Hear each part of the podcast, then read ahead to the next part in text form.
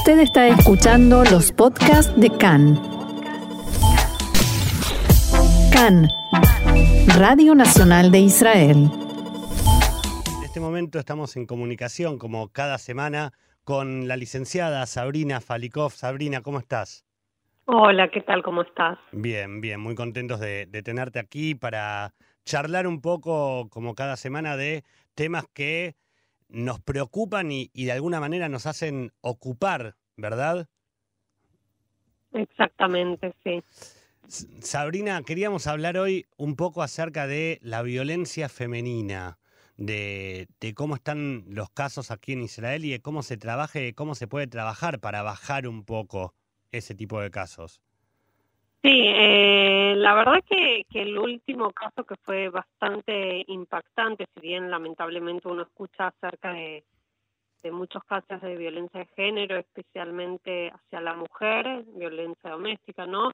El caso de, de Shira Iskov eh, impactó muchísimo, a mí en lo personal también me ha impactado muchísimo, eh, creo que es un ejemplo de, digamos, de, levantarse y poder seguir adelante y poder contar esa historia, que, de eso se trata, ¿no? Cuando una mujer atraviesa lamentablemente situaciones de violencia, poder contarlo para ser un ejemplo para otras mujeres, ¿no?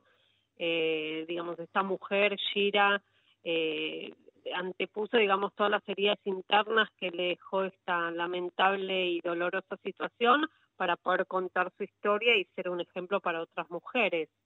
Eh, recordemos rápidamente, el caso de Shira fue el de una mujer que su marido la, la masacró directamente, no llegó a matarla, eh, pero la dejó totalmente el objetivo, el objetivo de, él sí era, digamos, matarla, digamos, y lo decía textualmente, eh, pero gracias a Dios, digamos, eh, hubo, digamos, vecinos y, tanto los padres que a la distancia entendieron qué estaba sucediendo y bueno, salvaron a, a, Shira de esa terrible y traumática situación, ¿no? ¿Y cómo se trabaja este tipo de casos con, con mujeres que de repente pasan por un momento de, de, de, extrema gravedad, ¿no es cierto? Sí. Eh, antes que nada me gustaría, digamos, para alertar sobre, sobre digamos, estas situaciones, cómo se este proceso cíclico de, violencia, ¿no? Porque ahí hay todo un, hay fases, digamos, donde uno puede dar, eh, digamos, eh, anteponer esta situación, digamos, anteceder para dar luz roja a lo que está pasando, ¿no? El maltrato eh, es un proceso cíclico donde hay como una acumulación de, de tensión y descarga violenta, en general esa acumulación violenta no es visible, ¿no? Uno no es que va por la calle y, y entiende que una persona es violenta, ¿no? Hay pequeños signos, ¿no? Mal humor de la persona o pequeños portazos que da la, a la puerta, ¿no? O, malos tratos, digamos, muy poco visibles, muy poco percibidos para los demás. Eh, por eso en muchos casos sorprende cuando se genera el acto de violencia, ¿no? El agresor, eh, eh, digamos, es como silencioso en ese momento. Eh, luego lo que sucede es que em, eh, el agresor tiene un, un, un modus operandi donde genera situaciones de violencia por temor a que su mujer lo deje, por ejemplo, que es eh, básicamente el principal em, la principal razón, ¿no? Porque él, al ser tan débil, porque es débil el, el agresor, digamos, necesita de ella, entonces con este temor de ser dejado o de celos por otros hombres, digamos, eh, empieza situaciones cíclicas de agresión, ¿no? Pueden empezar por un insulto, con una degradación, hasta llegar a explotar, digamos, como decimos, la explosión de violencia, que llega a la violencia física, ¿no? Claro, es así, eh, esa típica situación de estar incluso hasta menospreciando todo el tiempo a la otra persona cuando en realidad todo pasa por una cuestión de, de, autodebilidad. Exactamente, es como una proyección, ¿no? Yo no puedo con mi propia debilidad, la del agresor, entonces controlo una situación a través de golpes, insultos y el control mismo a la mujer y proyecto esa debilidad en el otro, ¿no? Claro. Eh, eh, es importante entender que cuando el agresor explota, por decirlo de alguna manera, ¿no? Cuando explota esa, digamos, ese proceso de, de, de acumulación de tensión y descarga violenta, hay como una disociación, como si la mente estuviese separada del cuerpo y por eso pasan estas situaciones terribles, ¿no? De golpes, insultos, amenazas, donde él está fuera de sí, que no es una excusa, ¿no? No, no es una, no, es una excusa, sino es, es parte del proceso. Eh, por eso, luego del acto de violencia, pasa a la, a la fase de ternura y arrepentimiento, ¿no? Del agresor, donde le baja esa tensión y dice, no, eh, disculpame, ¿no? Como mecanismo de defensa utilizan la negación, acá no pasó nada, o bueno, no es tan grave, ¿no? Y, minimizan o niegan lo ocurrido porque están disociados, ¿no? la mente está disociada del cuerpo. Entonces, de cierta manera, como te decía, niegan una situación que tiene cierta gravedad, ¿no? Exactamente. ¿Y cómo, cómo eh, encontrar la diferencia entre lo que es un caso de, eh, de degradación, de maltrato, de violencia, con lo que puede ser tal vez una pelea de pareja, como suele pasar en muchos matrimonios, en los cuales la convivencia también lleva a nada, a desacuerdos, a casos en los que hay discusiones, pero que no necesariamente determinan una, una posición violenta.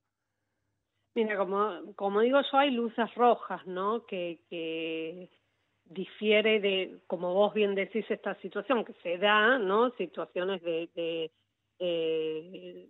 de, peleas, digamos, de discusiones, vamos a decir mejor, correctamente, discusiones de una pareja a una situación de violencia. Eh, lo que pasa mucho, como dije antes, la luz roja, digamos, sería esta situación de base que es ella me va a dejar, eh, yo soy mejor que otros, eh, eh, no merece estar con otras personas, ¿no? Ser él el centro por su propia debilidad y la necesidad de fortalecerse con la, presencia de la mujer.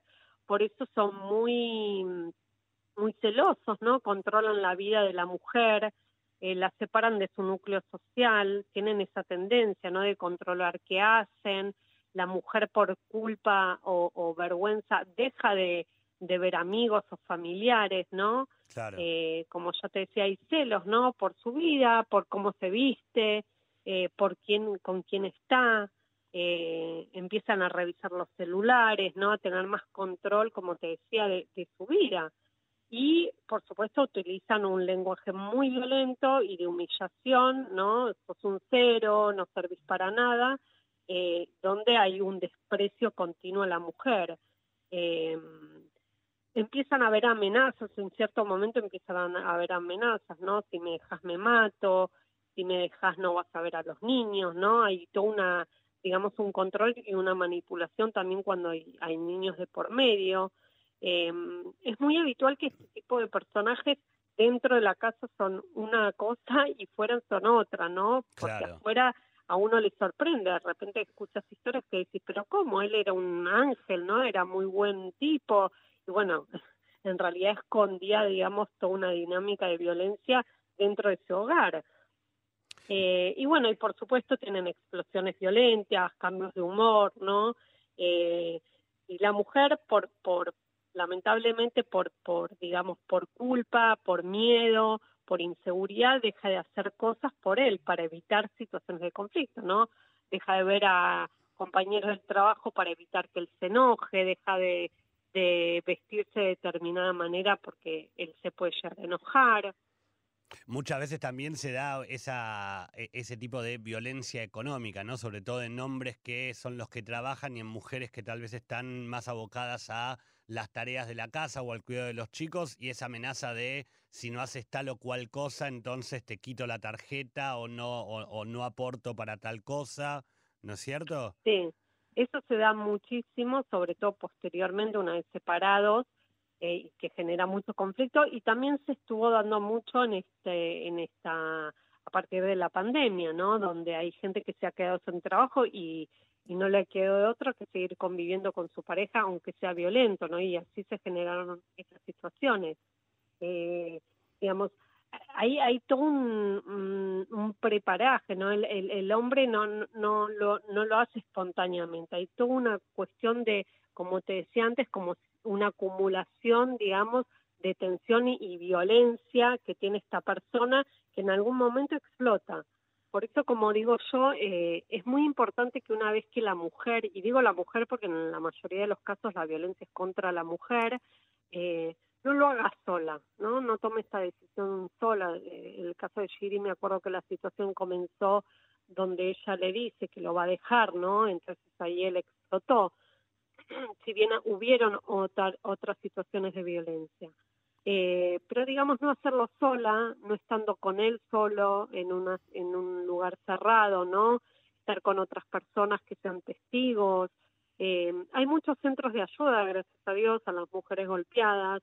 Hemos pasado en su momento dos teléfonos, que uno es el 118 y el otro el 390, que dan estrategias también de cómo y cuándo separarse de, del marido, ¿no? Eh, qué hacer, qué poder hacer, cómo hacerlo. Pero es muy importante no estar sola, ¿no? E, en esa situación. Es que eso te iba a preguntar, justamente de qué manera ayudar a las mujeres, porque además uno muchas veces, en, en, en muchos casos que, que, que, que, surgen a nivel informativo sobre mujeres que han sufrido violencia, mucha gente hay veces que pregunta, bueno, pero ¿por qué no acudió a ayuda antes? Bueno, porque no pudo porque de alguna mm. manera le fue difícil. Entonces, ¿de qué manera ayudar para que no termine siendo incluso hasta, entre comillas, culpa de la mujer el no haber podido pedir ayuda? Bueno, la culpa nunca es culpa de la mujer. No, seguro, por eso lo digo entre comillas. Sí, sí, sí. sí. Eh, eh, se encuentra en una situación tan vulnerable y de tan poca posibilidad de salir de esa situación tan abusiva que le es muy difícil. ¿no? Como vos decías antes, por ejemplo, ya no posee autonomía económica o autonomía social, se encuentra mucho más indefensa, depende en muchos casos de este otro, ¿no? Lamentablemente. Y lo importante es acudir a buscar ayuda, eso es lo principal, es o buscar centros de atención, como te decía antes, o buscar familia, o buscar amigos, pero salirse de esa situación, ¿no? E, es como buscar un hogar donde no lo hay, digamos, en su propio hogar no hay un hogar, es buscar por fuera de ese hogar una situación, personas, digamos, que la puedan contener. Y, y, en, y a nosotros como sociedad también el poder escuchar esos pedidos de ayuda. Exactamente. Pero como decía antes, sí es muy importante eh, hacer hacer ojo grande, digamos, y oído grande, digamos, eh, a, lo que son las luces rojas, ¿no? A veces uno deja pasar un insulto y dice, bueno, está enojado, o deja pasar un golpazo, o deja pasar, digamos, y, y si bien tampoco hay que exagerar, ¿no? Todas las situaciones de conflicto llevan a una situación de violencia, pero hay que estar atentos, hay que estar muy atentos a esas situaciones donde uno ya no se siente seguro. Yo creo que cuando la mujer, en este caso, porque también hay hombres que sufren violencia, ¿no? En, esta situación donde ya no se sienten seguras, donde algo internamente no las está dejando tranquilas y le genera mucho temor, ahí hay una luz roja interna donde hay que prestarle mucha atención. Sabrina, ¿te parece para cerrar que volvamos a repetir los teléfonos que habías dicho antes a donde, a donde la mujer puede eh, acudir en pedido de ayuda? Sí, hay unas, hay líneas directas de denuncia doméstica que es el 118, el 390 y el 100, por supuesto, que es de, la policía. Y hay una organización internacional sionista femenina eh, que es el 0369 23934. 0369239934. Sí. Bueno, es, es, muy importante esto de hablar sobre la violencia y difundir la, la concientización, ¿no? Poder ayudar a otras personas, eh, que el caso de Shiri, como tantos otros, de Shira, como tantos otros casos, digamos, eh, puedan ayudar a, a otras mujeres en esa misma situación. Sí, es la idea. Es la idea de que, que por fin podamos empezar con una baja en, en, los casos de, de, violencia femenina. Sabrina, te agradecemos mucho, como siempre, estos minutos que, que, tenés para nosotros y seguramente estaremos en contacto la, la próxima semana para seguir eh, conversando de estos temas. Así será, hasta la próxima y a cuidarse. A cuidarse, gracias Sabrina, y nosotros continuamos aquí en CAN en español.